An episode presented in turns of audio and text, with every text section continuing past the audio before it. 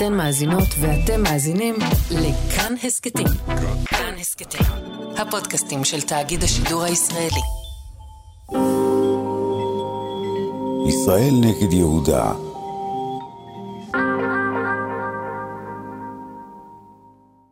דגל, יובל אביבי.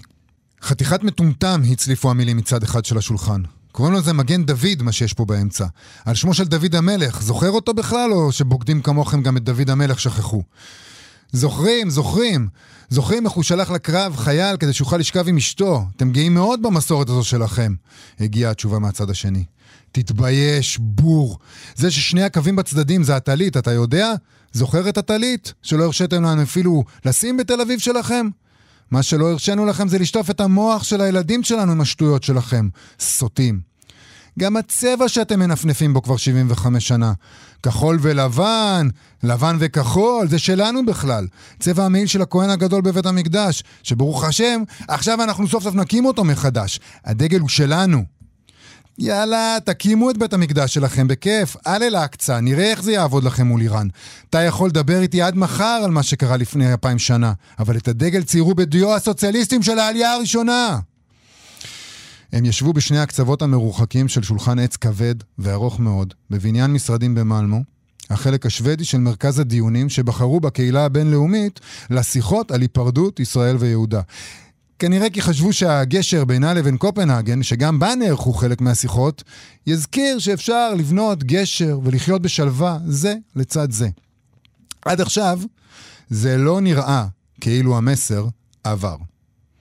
לכו, לכו, תגשימו את כל נבואות הזעם. תכף תגיד שאלוהים בכלל בחר בדגל שיהיה שלכם. אין אלוהים, אלוהים מת. לא אמרו לך? אלוקים ישמור. שמע ישראל, קחו אולי דגל צהוב שחור עם אגרוף יותר טוב, שמעתי שאלה סמלים שמדברים אליכם. המגשר השוודי הרים ידיים באוויר והניע את שתיהן מטה מעלה, מטה מעלה, כמו מנסה להתרומם כציפור ולהתעופף משם. חברים, אני מציע להירגע. אני מזכיר שזו אחת הסוגיות השוליות ביותר במשא ומתן הנוכחי. קיווינו לדלג מעליה, בקלות. אם כי איתכם שום דבר לא בקלות. הרי יש לנו את עניין החוב הלאומי, יש לנו את הצבא שלא ברור מי מקבל. אני בכלל לא מדבר על הפלסטינים. לרגע קצר השתררה דממה בחדר. צבא זה קהל. 8200 והטייסים שלנו, שיקחו אליה את מג"ב שלהם. הם גם יכולים לקבל את החוב הלאומי מצידי. אתה באמת אידיוט. תוך עשר שנים אנחנו כובשים אתכם ואת ה-F-35 שלכם, בזמן שאתם עדיין תתווכחו באיזה שירותים מותר או אסור לגברים להשתין.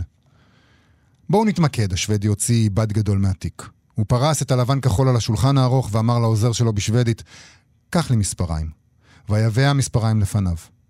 אחרי שעות ארוכות של האשמות, קללות ואיומים, הנציגים סתמו פתאום את הפה, והביטו על מה שמתרחש מול עיניהם כאילו זה קורה למישהו אחר. בלי להסס, השוודי דחף את הבוהן והאצבע המורה למספריים, וכמה תנועות מהירות ומדויקות חתך את הדגל הישראלי בול באמצע, יוצר שני דגלים חדשים. באחד, חצי כוכב צמוד לפאה השמאלית. בשני, חצי כוכב צמוד לפאה הימנית. והנה, זה יפה. ישראל תקבל את זה עם החצי הכוכב בצד שמאל, יהודה את השני. התמוגג הנציג השוודי, והנציג מדנמרק, שעד אז ישב בשקט לצידו והשתדל לו לדבר, החניק חיוך נבזי. דגל. שתי פיסות קרועות ועלובות על שולחן עץ בבניין משרדים במלמו. לא חשוב, נשמע פתאום קול בחדר. בי אדוני, תנו להם את הדגל. גזור, אל תגזרהו.